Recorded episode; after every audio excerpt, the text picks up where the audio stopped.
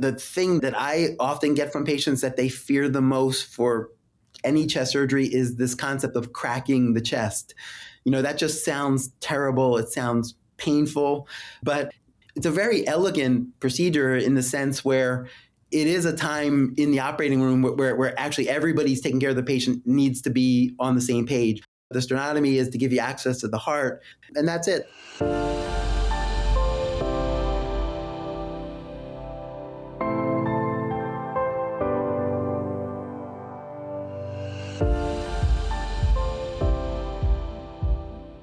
Welcome to Imperfect Heart, a place for you to join me, Jeff Holden, in conversations, discussions, and dialogue about our hearts and the impact myocardial bridges have on them. We'll talk with healthcare professionals, those in related fields that support our condition, and others just like us with stories of their myocardial bridge experiences. It's my intention for this content to inform, educate, entertain, and even motivate or inspire you in your personal journey on dealing with a myocardial bridge. Most importantly, is to have you leave each episode with hope, knowing you're not alone and that what you're experiencing is real. My guest today, Dr. Mark Francis Berry, was responsible for the reconstruction of my chest post unroofing surgery. In addition to the heart defect of a myocardial bridge, I also was born with a sternum deformity called pectus excavatum, and while not unsightly for my 65 years, little did I know it was putting pressure on my left ventricle. Enter Dr. Berry to correct that issue before I go into recovery. Dr. Berry joined the Division of Thoracic Surgery at Stanford in August 2014. He came to Stanford from Duke University, where he had most recently served as associate professor. He's a native of Pennsylvania and received his medical degree at the University of Pennsylvania School of Medicine after receiving bachelor's and master's degrees in electrical engineering at the University of Pennsylvania. He completed his residency in cardiothoracic surgery at Duke University Medical Center after performing a residency in general surgery at the Hospital of the University of Pennsylvania. His cardiothoracic surgical training included a year dedicated to minimally invasive general thoracic surgery, a period that also included an American Association for Thoracic Surgery sponsored traveling fellowship at the University of Pittsburgh. He practices all aspects of thoracic surgery, including procedures for benign and malignant conditions of the lung, esophagus, and mediastinum. He has a particular interest in minimally invasive techniques and has extensive experience in treating thoracic surgical conditions using video assisted thoracoscopic, surgical, laparoscopic, robotic, endoscopic, and bronchoscopic approaches. He serves as the co director of the Stanford Minimally Invasive Thoracic Surgery Center and has both directed and taught in several minimally invasive thoracic surgery courses. He also holds a Master's of Health Science and Clinical Research from Duke University. His clinical research activities mirror his clinical interests and activities in optimizing short term and long term outcomes of patients with thoracic surgical conditions.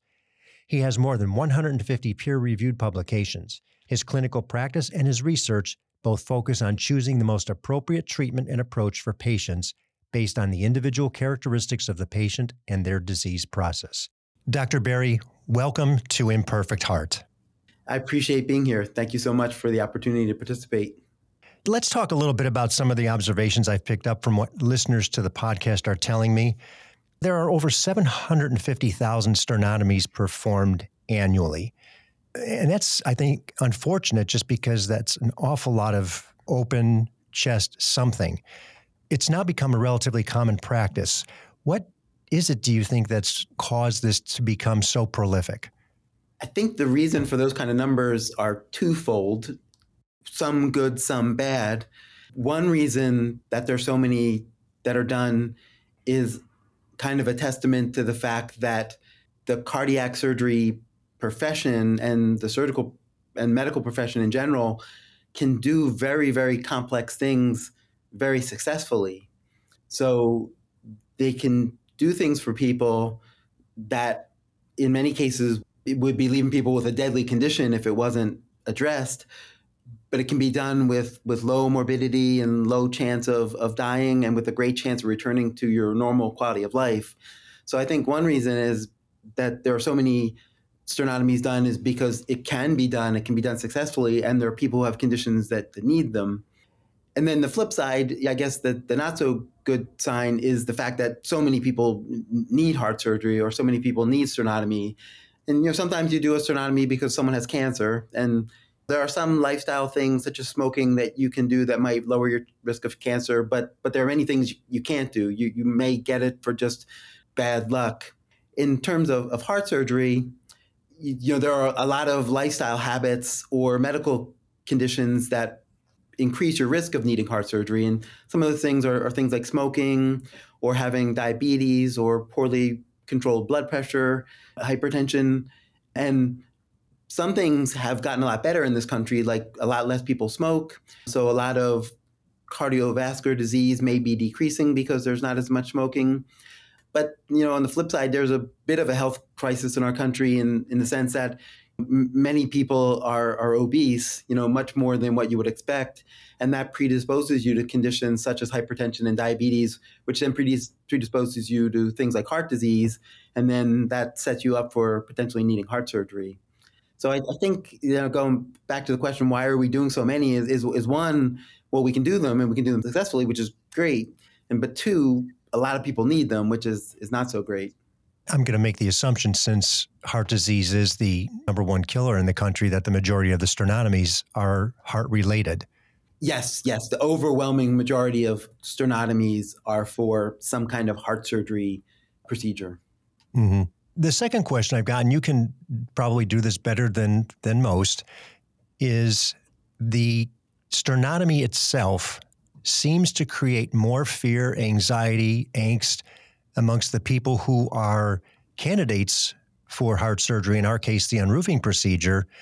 And I think part of that's because the understanding of what the sternotomy really is is misunderstood. You know, they don't know all the detail and, and the ease of access and everything else that it provides the surgeon. Could you walk us through literally a step by step once they've been prepped and they're in the OR? What happens during a sternotomy? Sure, and, and you know that's a very interesting insight that you have, and and I actually was thinking about that a little bit when you had kind of prepped me for what we would talk about, and and just before I talk about the, the steps of the sternotomy, I think the reason why people probably fear that more than actually the heart surgery is because it's easier to picture trauma to your to your body where you break a bone and it's easy to visualize the scar and and maybe it's also easy in your head to think about my chest is going to be open in this room full of strangers which i mean i can certainly understand that that can be terrifying whereas the fact that someone's actually touching your heart and doing something to your heart that's a little more abstract. Most people have never seen that so it's harder to kind of say that's terrifying because it's not something they probably ever thought about before. So I think that that's probably what it is is that it's easy to picture trauma and and the scar and things like that. It's funny because I've seen so many that I don't even think about it, you know, and if someone tells me that they need heart surgery, I don't even think about the approach, whether it's a sternotomy or a minimally invasive surgery or a catheter based procedure, you know, my thought immediately is to the heart. You know, that's an important organ, maybe the most important, or, or it's tied for top two or three. But I certainly can understand why people worry about that. But basically, the steps of a sternotomy are that you obviously bring in a patient to the operating room the anesthesiology team will safely and very peacefully get those patients to sleep in a very comfortable way. And then there is a whole flurry of activity done to safely what we call prep and then drape the patient. So you position the patient so they're perfectly positioned for anything that might need to be done during the surgery. And that includes unexpected developments where if there's any problems with the heart or bleeding or anything like that that you're ready to take care of that patient with you know really minimal chance that something bad would happen or there'd be a really bad outcome. But if you can kind of picture a person needing a sternotomy they have to be laying back and their, their head needs to be extended meaning their chin needs to be up because you want the sternum to be just maximally exposed. So, what that means for the patient is that they're laying on the OR table, which is padded, but then there's usually what we call a little soft bump under their shoulders. So, that kind of brings their head back. So their chin is sort of as, as far back as it can go. And we're very careful, actually, that's one of the more careful things at the beginning of the case is to have the neck extended in a very comfortable way. So not overextended so that they don't wake up with a very stiff neck. But you you position the patient that way and then you very, very carefully prep the patient in a very sterile fashion.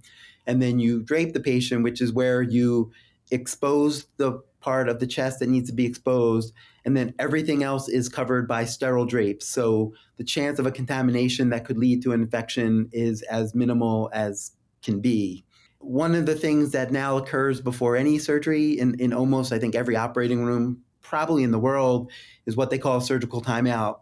So that's where everybody in the room is just focused on discussing what the plan is, what all the critical things that need to be reminded to for everybody, and to make sure everybody's on the same page. And a lot of times people think, oh, that's just to make sure, you know, you don't do wrong site surgery or the wrong surgery on the wrong patient. And, and that's part of it, of course. But the other part is is just to get a team of about 10 people refocused on you know we're here for this patient to take care of this we need all these things and we need to make sure that they're all available we need everybody to be ready to do everything that they do so that's that's a lot of time actually so if you're a loved one of a patient and and nowadays you know you can usually sit in the waiting room and kind of watch an electronic screen that shows what's happening with a patient for somebody undergoing heart surgery it can be an hour and a half or, or longer between the time the patient actually goes into the operating room until there's a sign that actually the surgical team has has started this the surgery, the actual surgery.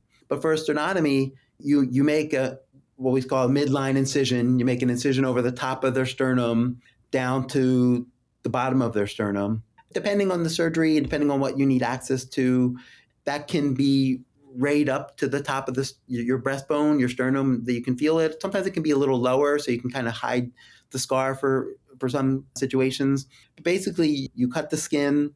We use what's called a cautery device to to go through the soft tissue of the chest. So the subcutaneous fatty tissue, the fascia, which is kind of the, the, the leather lining of muscle that holds things together. There's not much muscle actually right over your sternum because your, your pectoralis muscles kind of end just before they, they reach in the middle. But then you get down to the bone itself. There are a lot of important things below the sternum, above the sternum, behind the sternum.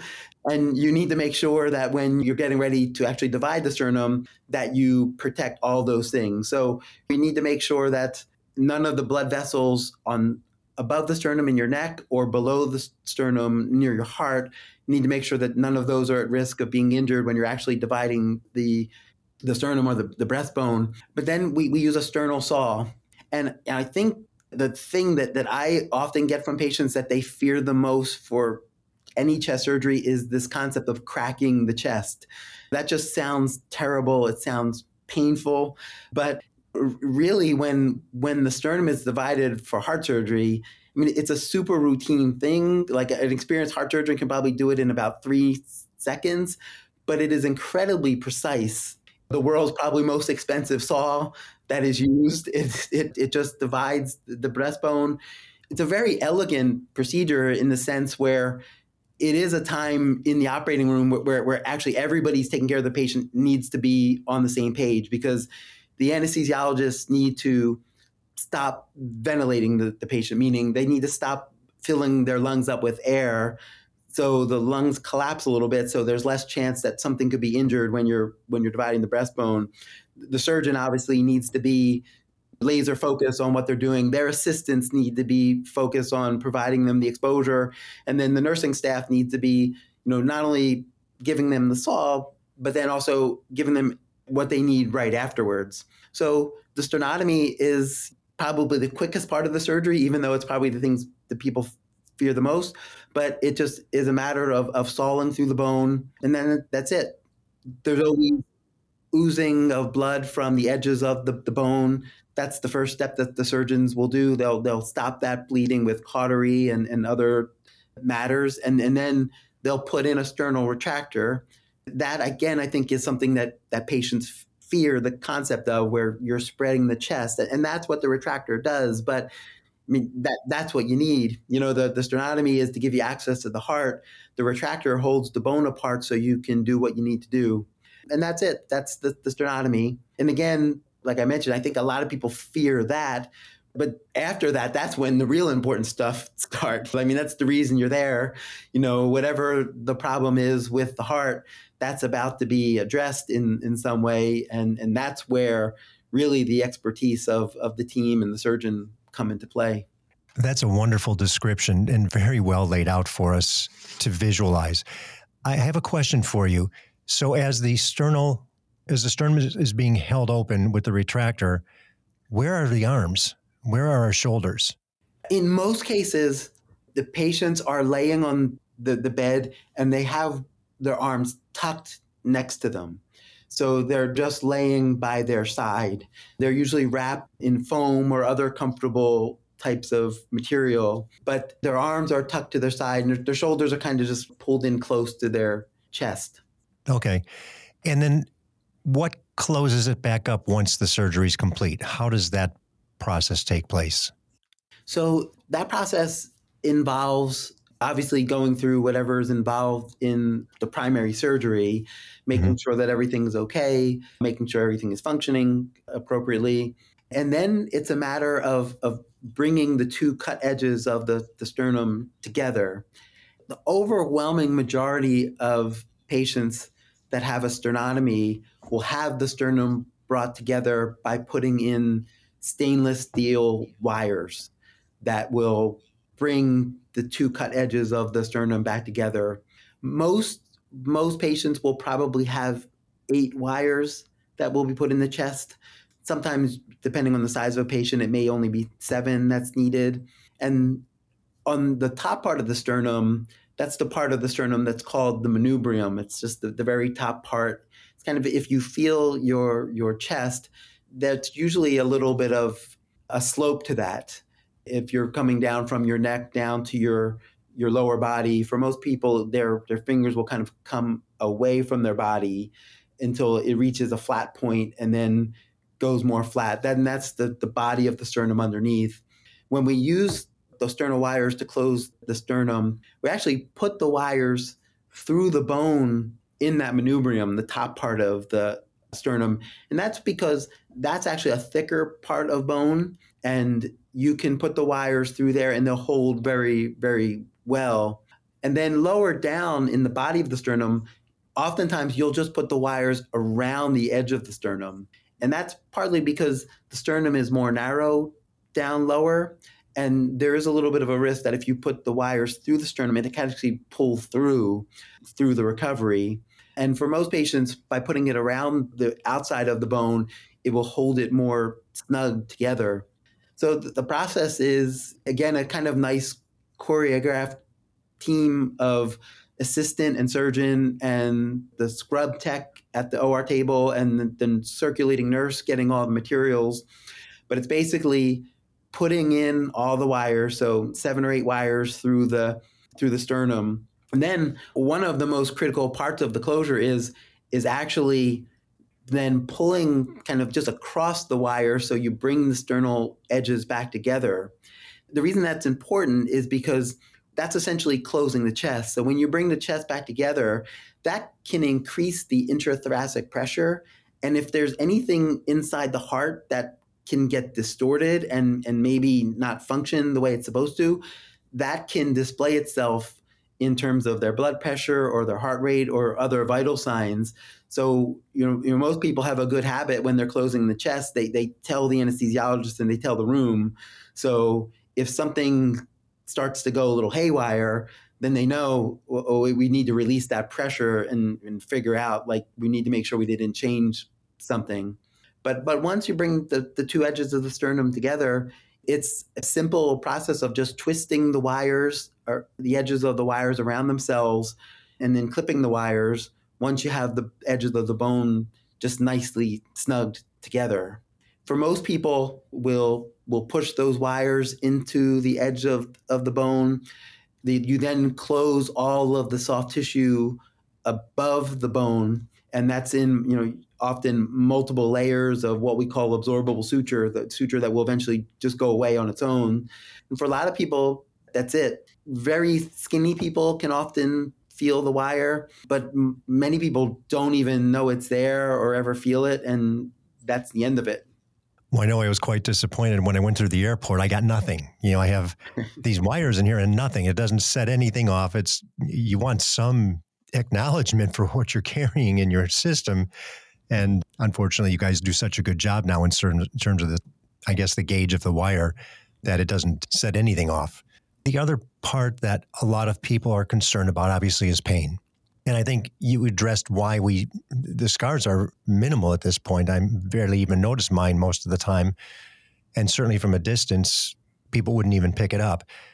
But pain is the inevitable part of surgery under any circumstance. And you have to be prepared and understand that there's going to be some challenges with pain.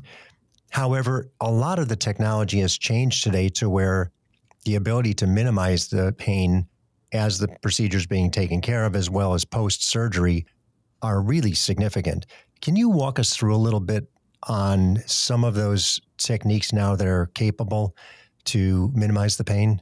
Yeah, that I mean that's a super important part of surgery is good pain control after surgery for many reasons. I mean, for one, you you don't want people to be in pain as they recover just because you don't want them to be in pain.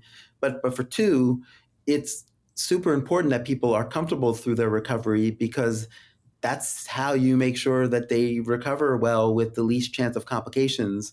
If you do a big surgery on somebody and they're in a lot of pain and they're having a hard time getting out of bed or taking deep breaths or coughing, you know, that's a setup for infections such as pneumonia or, or bed mm-hmm. sores or deconditioning, which then sets you up for, for a longer recovery or more complications. So the pain control is super important.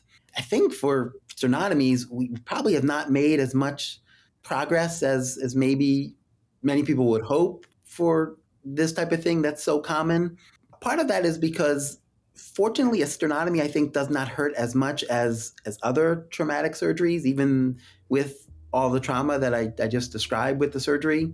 I think part of that is that when you close the sternum, you end up with a very stable bone. So even though it was it was surgically fractured, when you bring put the wires in and you bring it together, if it heals well, it, it's not going to move.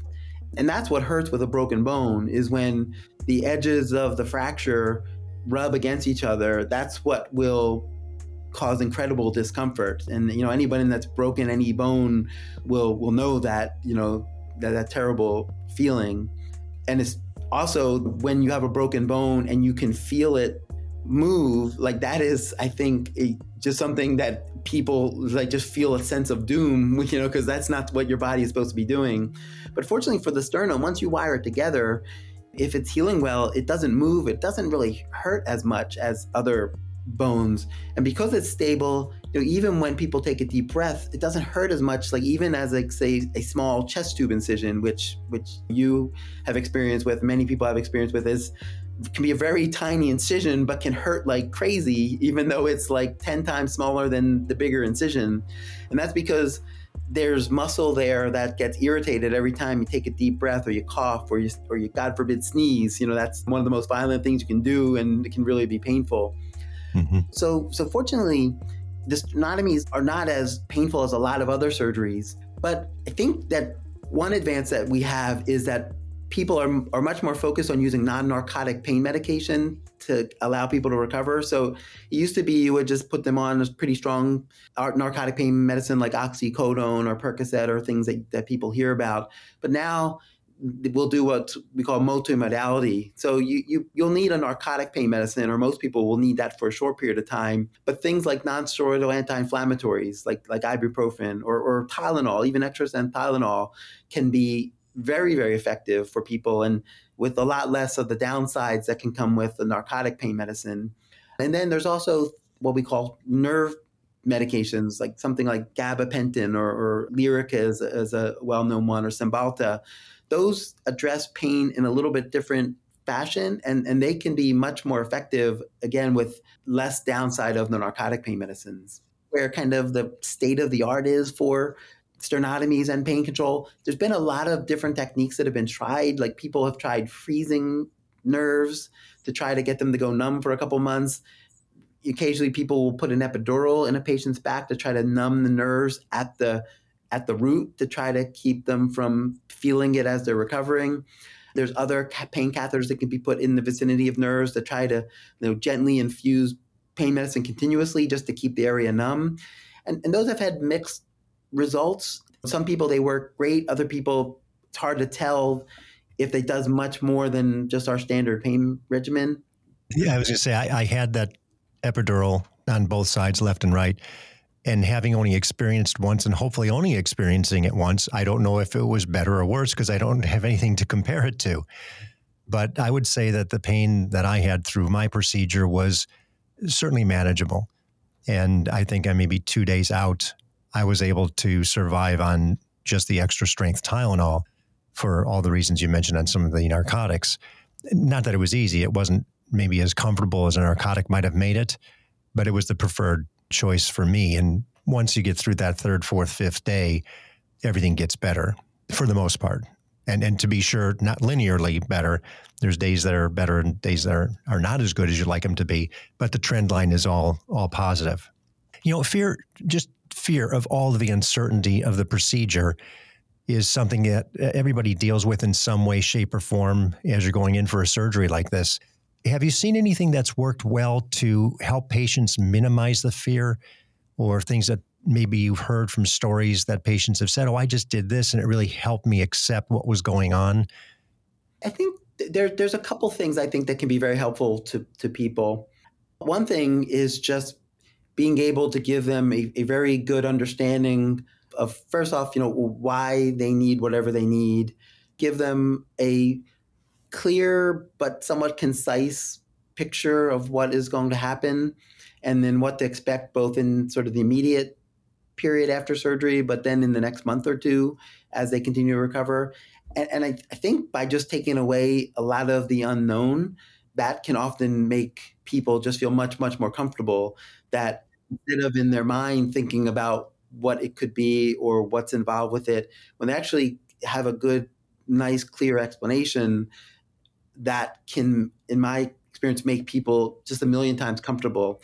And I've seen many patients who come in for an appointment to talk about surgery and you can tell they're just a basket of nerves they just haven't slept well they're just super worried and then they hear about it and even though like i mean some of it is very sobering like in some cases you're like well we're we're going to stop your heart for a couple hours or for a couple minutes or something. And that's certainly terrifying.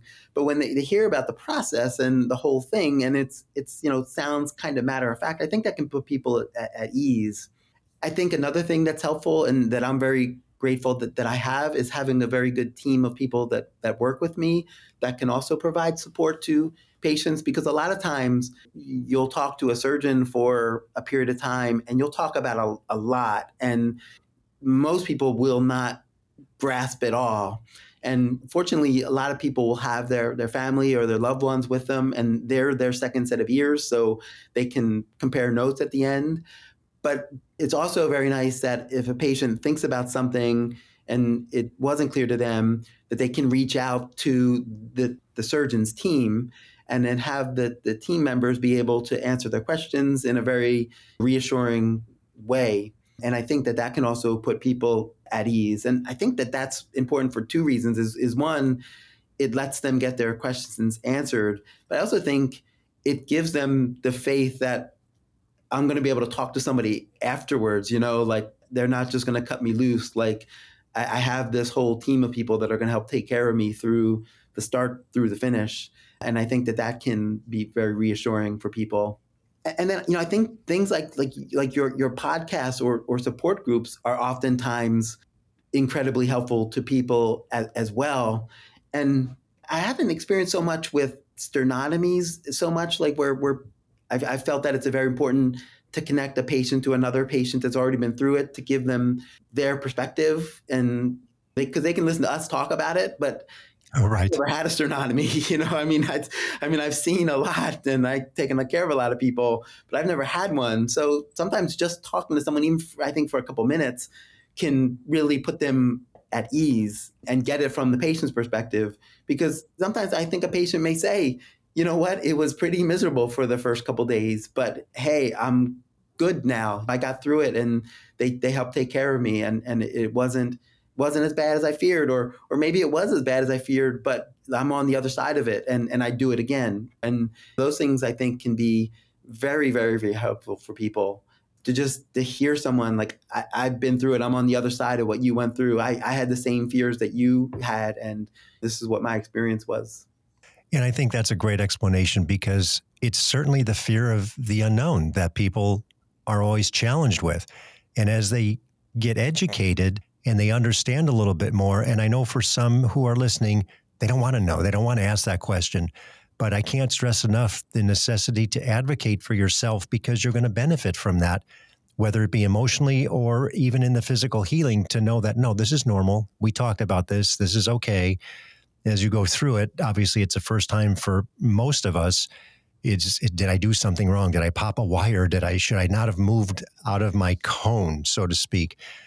And and I think that leads us into the next part of that, the, the post surgical procedure that you should, you as the person, as the patient, should really watch? What are some of the things that we have to be careful of once the procedure's been done and now we're working on healing?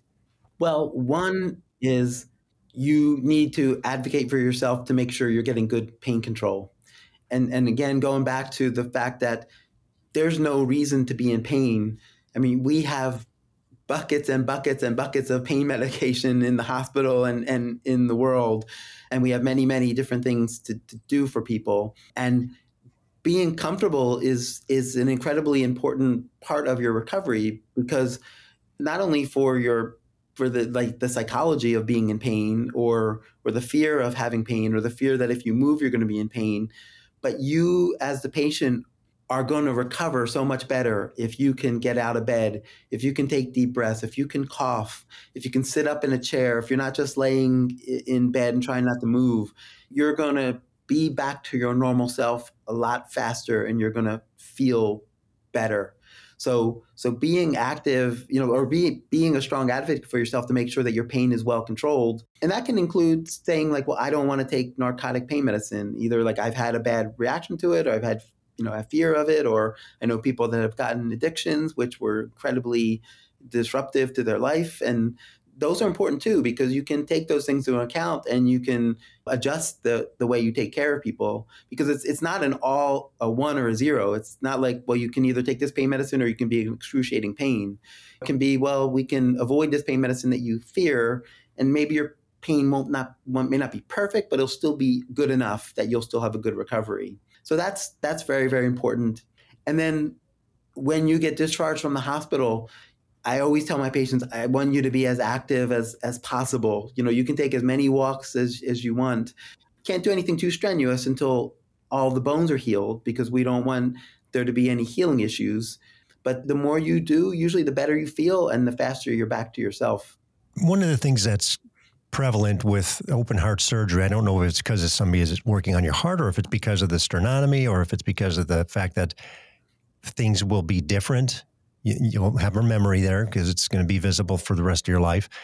But depression is a part of the healing process. Can you speak to that at all? Is there any familiarity? I know I'm pushing it in a little bit more of a mental health side of things, but I'm sure patients come to you as well and say, you know, doc, I'm just I'm miserable. I feel terrible. I don't want to get out of bed or, or whatever. Is is there anything you can address to that point of depression?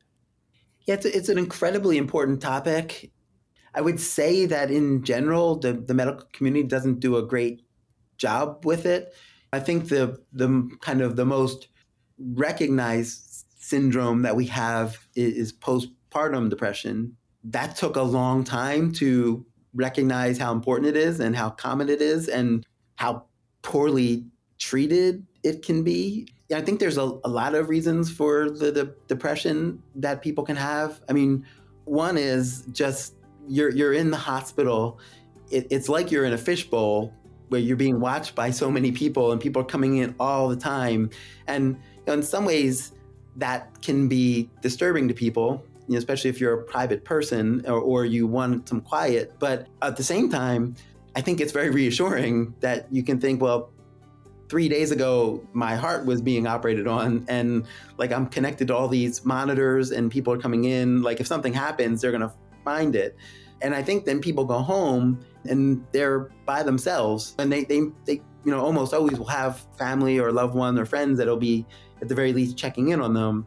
But I think it's a lot quieter and a lot maybe more disturbing. I'm not being watched. What if something is going on? They had me on this monitor for five days. Why did I need it for five days and now I don't need it now? Like, is there something going on? And I, I think, as you're going in your recovery and you're not allowed to do too much, even if we want you to do a lot, we don't want you to, to be normal in terms of your normal activity.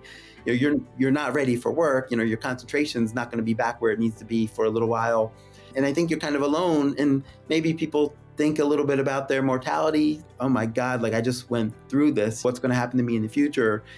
It, maybe their minds go to, well, what if I'm going to have a complication? Maybe I'm having a complication. Maybe I, as you said, maybe I did something and, and now I broke a wire and, and now I'm not going to recover as well as I should have. And it, it's, you know, it's all my fault. I think that those things all can step to putting people into mental health issues such as depression or, or just anxiety and maybe I might simplify it way too much, but like my, my, treatment is let's get them better. Let's tell them they're doing well. If they call us with a problem, don't blow it off.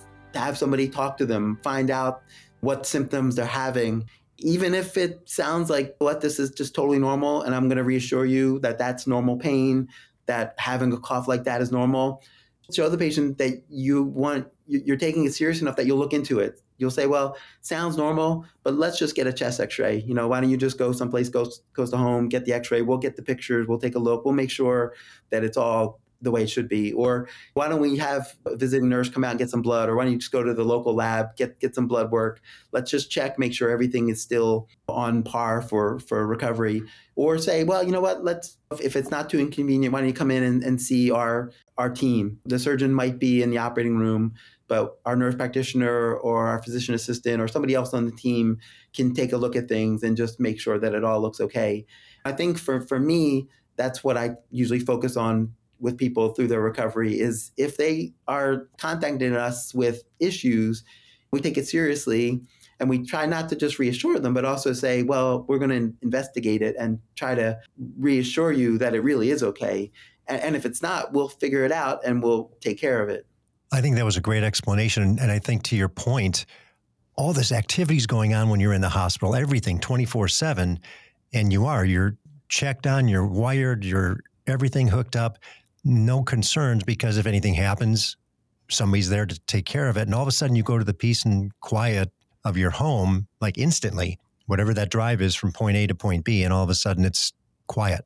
And now you do have that opportunity to think and process what the heck just happened, especially if it wasn't a prepared surgery and it was a, you know, a sudden heart attack or something that caused you to be opened up for surgery. That was helpful.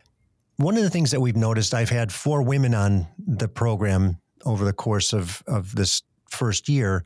Three of the four have had some sort of issue with their sternal wires having to be removed because they were you know, painful. They could feel them. And Two of the four actually had a sternum non union. All of it seems fairly easily remedied. Although, if you're experiencing it and you don't know what it is because you only get to do this once in most cases, can you explain what that is just for those of the audience who listen and maybe experience something like that? Oh, no, knowing what that is, here's what we do. And it's a very simple process because all, all of the, the three women have all had their wires removed, everything's fine, and two of them had some sort of a plate put on at the the top of the sternum, and everything's fine. So maybe walk us through what that is that causes it. And they're all small women. They're all fairly petite ladies. Yeah. So, well, first, just to address the the topic of the wires and and whether they will ever need to be removed, I would say you know the, the overwhelming majority of people don't have any sensation of the wire there, or, or they, they don't have an uncomfortable sensation of the wire. being present and it doesn't bother them. And the thought of a foreign body in them forever doesn't bother them. But for some people, if they're if they're really skinny, they can feel it. And for some people, the wire may feel more bulky. It, it may be a reminder to them of a traumatic mm-hmm. experience, and that you know the the scar maybe doesn't bother them because that will oftentimes heal i think in a in, in, a much better way than what they fear but they can still feel this foreign body and I, th- I think psychologically sometimes that can be very disturbing for people and sometimes it can hurt i mean it's it's sitting there near the edge of your pectoralis muscle and it might irritate it when you're doing things when they need to be removed it's not too big of a deal it requires anesthesia so people are comfortable but usually just a small incision over the wire. And, and once the bone's healed, you don't need the wire anymore. So so so it doesn't have to stay in forever. It's just that it's usually not worth it to, to take it out for take them out for people. But you will just go in and you can cut the wire and just pull it pull it out. There's luckily in, in my experience a theoretical risk that something could be injured when you take out the wire and maybe cause some bleeding and then suddenly it's a, a much bigger deal than anticipated. But for most patients it's just an outpatient procedure. And for most of the people that I've had who've had uncomfortable wires, it, it's usually not all of them. It may just be some of the ones on the upper part of the chest or some other location that bothers them. I've had a few patients that have had chest surgery and then years later get a condition where they lose a ton of weight and suddenly the wire which never an issue for a long time is suddenly a problem and and we'll take them out in those situations as well so that's kind of the topic of removing wires. Not not too big of a deal, and if they really bother people, they can come out, and and not too big of a deal to remove them if that's if that's necessary. The, the sternal non-union can be a bigger issue. I mean, the goal of bringing the sternum together is so the edges of the bone are right up against each other. Hopefully, within four to six weeks, they've reattached the way any broken bone will. And then once that happens and it's healed, it's not as strong as what it was before the surgical fracture, but it's it's good enough for anything for almost everybody. And really the key is between the way that you close the, the breastbone and then the instructions you give patients is you want that bone just to heal perfect the first time. It, it's one of those get it right the first time types of things. Whereas if if the bone can heal up okay, as I said, for most people, that they're as good as new, you know, for all intents and purposes. What can happen in some people, and it can either be because maybe they're predisposed to not healing as well if they have things like diabetes or they have other conditions that predispose to, to poor wound healing. If the bone doesn't stay together and, and heal up okay right away, then you can have a little bit of a gap between the two edges of the sternum. That's what a sternal mm-hmm. non-union is. Sometimes that can be because with a little bit of time, the wires actually pull through the bone before the bones actually fuse together. That's where the strict sternal precautions that we give people that that I'm sure you were lectured on several times where no push-up type move, let it be. That's part of that. You know, we, we don't want to put stress on the bone. We want it just to heal perfect for the first time that, that's not to say that if someone has a sternal non-union, it's because well they didn't listen to the sternal precautions. I mean, there's all sorts of things that can come into play to that happening, and most of them probably have nothing to do with the the patient. And as you said, sometimes it's just a, a small person. There's not as much bone to sort of wrap the wires around, so there's a little bit higher chance that the bone the wire could pull through the bone, and that's not the the patient's fault. That's not because they didn't follow instructions. It can just be kind of the physics of their, their body. The, you know, the worst kind of consequence of a sternal non-union is that if it gets infected because it didn't heal together, then, then that's a bit of a mess because that's going to require a little bit more advanced reconstruction procedure, kind of nowhere on the near of the seriousness of heart surgery, but a big deal for sure. But then the other, you know, ne- the next step in that is it doesn't get infected, but but it doesn't feel stable to people. So they feel a little click when they do things, or when they're active, it's uncomfortable and they're not doing what they want to do, or they're afraid they're going to hurt it more. And that's a big deal too. And, and then that's a case where you know you might need to go back in and, and close it again, you know, clean up whatever didn't heal perfectly and then close it again. We try to avoid that because if, if it didn't heal perfect the first time, oftentimes the same risk factors for not healing might be there the second time. And, mm. and now you're dealing with something with some scar tissue, which is not as healthy as what your original bone was. And you, you may run the risk of it not healing the second time around. But there are things you can do differently. As you mentioned, sometimes you can put a plate on the sternum instead of a wire. There's other types of things that can be used to try to bring the sternum together that are different than wires, that can be different than what was done the first time around. And for most people, if, if something like that happens, it can be fixed in, in a way that ends up with a good, satisfactory result. But but obviously, again, you like to just get it right the first time. You want people if they have to have this major traumatic event that it's just a month to three or four months, and then they're back to their lifestyle and they're not having to address something else down the line. The two ladies that had theirs even repaired with a plate, they're fine. They said everything's back to normal. They're doing everything they used to do, and that was the issue, and everything's good. I want to ask you a question because I think we all get this this fear post surgery. I got COVID two weeks later, and it was upper respiratory, and I coughed and coughed and coughed, and I thought I am absolutely going to destroy everything you put together in there. I'm speaking with somebody right now who had their surgery and they're about a month out and got COVID, and and she's anxious. And I said, oh, you're a month, you're good. I was two weeks and everything held up fine. Can maybe just give us a little bit of assurance that you're not going to cough your wires apart? Yeah, well, even with all the precautions that we give people and we really read them the riot act of not doing anything too strenuous with their sternum, you know, at the same time, I'm telling everybody, yeah, I want you walking an hour a day. Like, you know, I don't want you laying down unless you're actually taking a nap or you're going to sleep for the night. I want you coughing. Like, if there's mucus in your windpipe or in your lung, I want it out because I don't want it to turn into pneumonia. So coughing is okay. I mean, it is a, it is kind of some cruel twist of fate to give somebody COVID after heart surgery. Like that's not fair. But your your body is going to be able to withstand coughing. We, we want you to cough. You know, we don't want you to be, be sick with COVID, and we want you don't want you to be coughing violently because of all these things going on. But but your your sternal closure can tolerate those kind of things.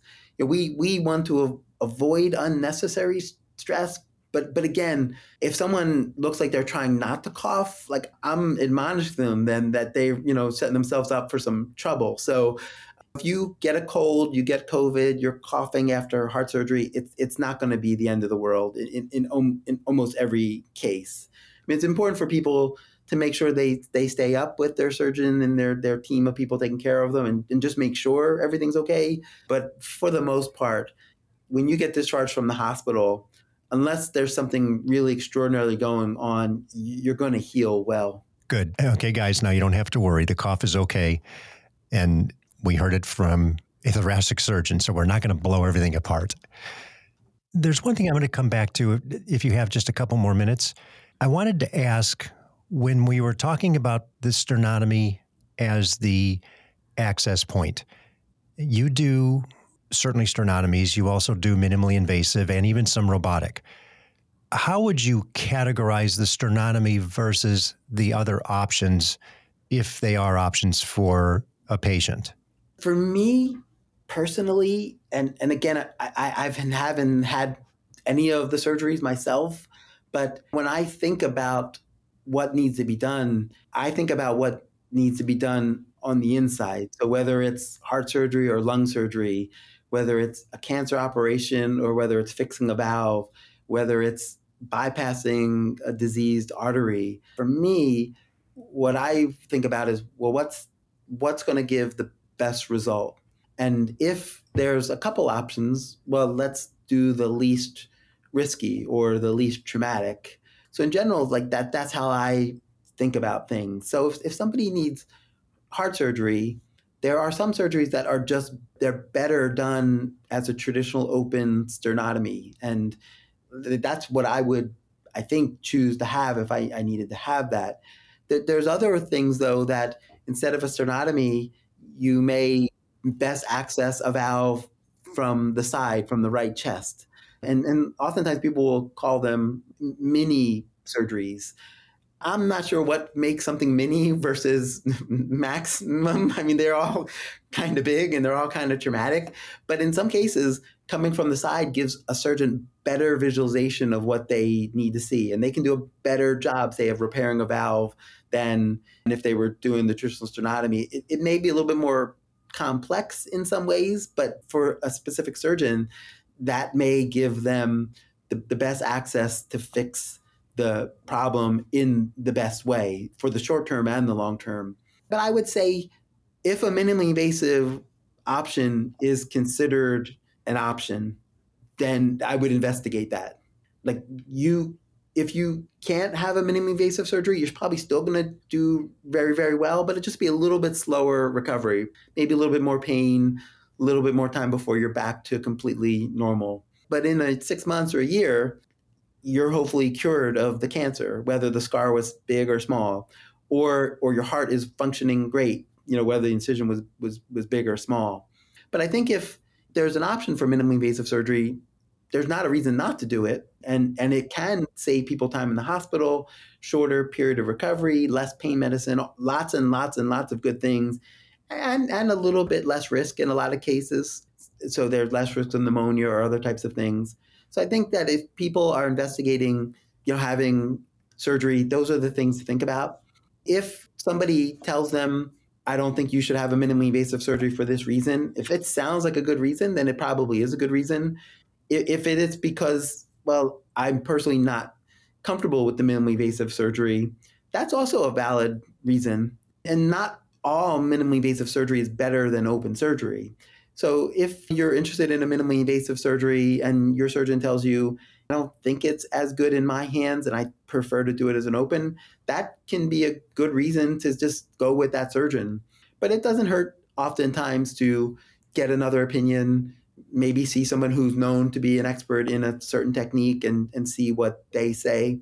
And then that way, at the very least, people will feel fully informed. So they will hopefully not have any regrets later on. Like if things didn't go as well as they hoped, they don't want to look back and say, well, maybe I should have gotten another opinion. I think going in and feeling comfortable with what you've chosen is, is super important.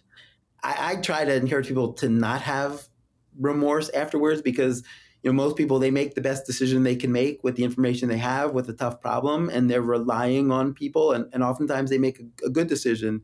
Even if things don't turn out perfect doesn't mean it was their fault they made a bad decision. And then for some people getting too many opinions can be bad because it can increase your anxiety. Instead of making you feel better that you're doing the right thing you may hear something and it sounds a little different and then it can really throw a lot of confusion like wait a minute even if in at the core people were talking about the same thing. It sounded different, and now they're not sure. And then you go for another opinion, and then it sounds even more different than the other two. And I think that can hurt you. But when it comes time to choose your approach, who's going to take care of you, what you're going to have, it's super important to feel comfortable with it. And, and again, once you make that decision, I try to tell people, you know, that's your decision. That's a good decision. You know, you made the best decision you could make. Just move forward with it in most cases, it's going to work out very, very well for people.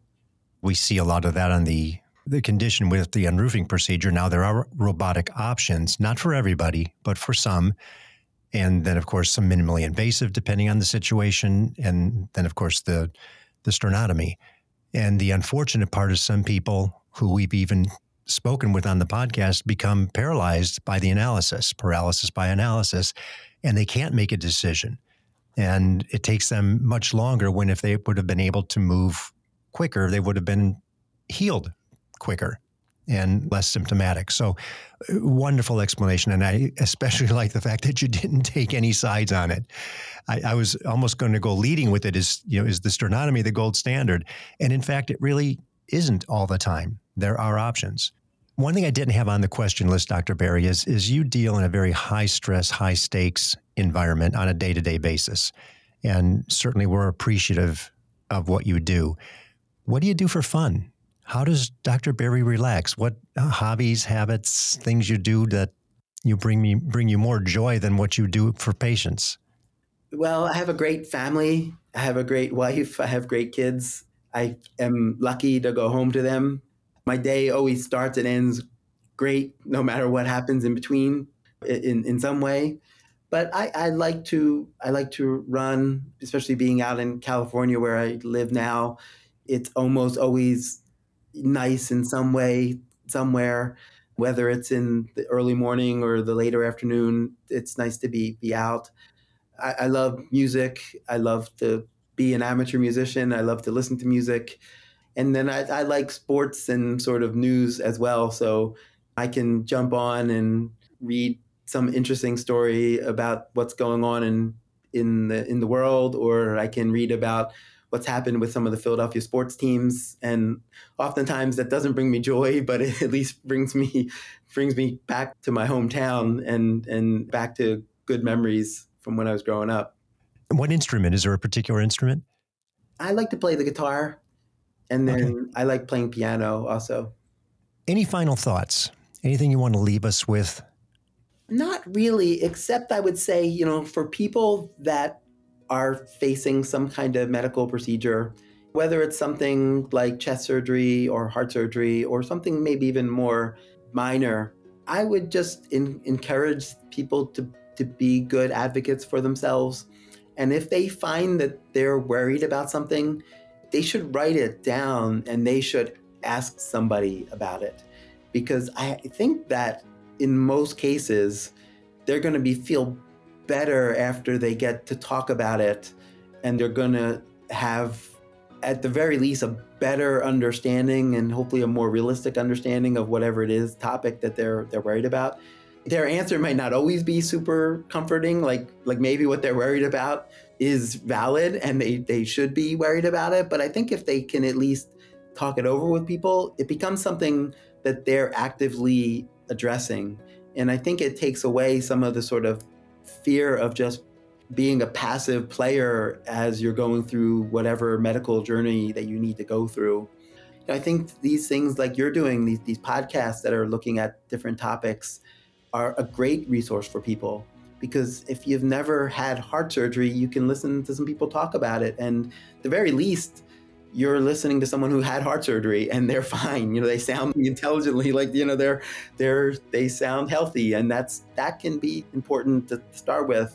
And then good support groups out there. You can ask your, you know, your medical team if they know of any, and sometimes form support groups. And they're not only willing to this, speak to people, but they're also willing to have them join the support group. And and that's also something that some people find very helpful and very comforting as they're going through you know whatever it is they have to deal with. Dr Berry i cannot tell you how much we appreciate what you've just shared with us because it's been extremely helpful. It will i think give a lot of people guidance in terms of the steps they need to take and a better understanding of the options when they're evaluating as well as those who have recently had the surgery and now understand some of the things that they might be dealing with are quite normal. And you just did such a beautiful job of explanation all the way across the board. So thank you, thank you, thank you from the bottom of my imperfect heart. I really appreciate all that you're doing, and especially the fact that you came on and spoke with us today. No problem. I mean, it, this is a lot of fun to do.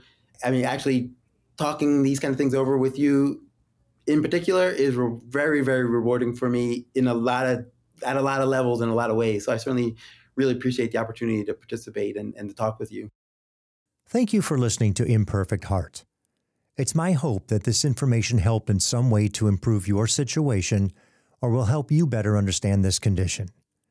More importantly, that it gives you hope through stories that there is help and you most certainly are not alone.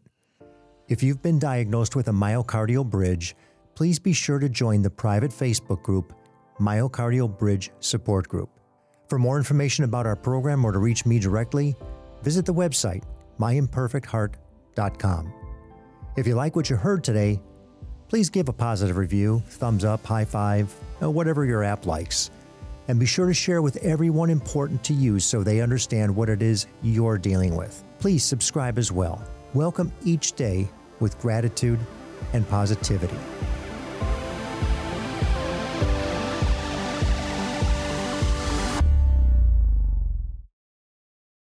The views and opinions expressed in this program are solely those of the host and the guest and are not intended to provide, nor are they a suitable substitute for, professional care by a doctor, therapist, mental health professional, or other qualified medical professional.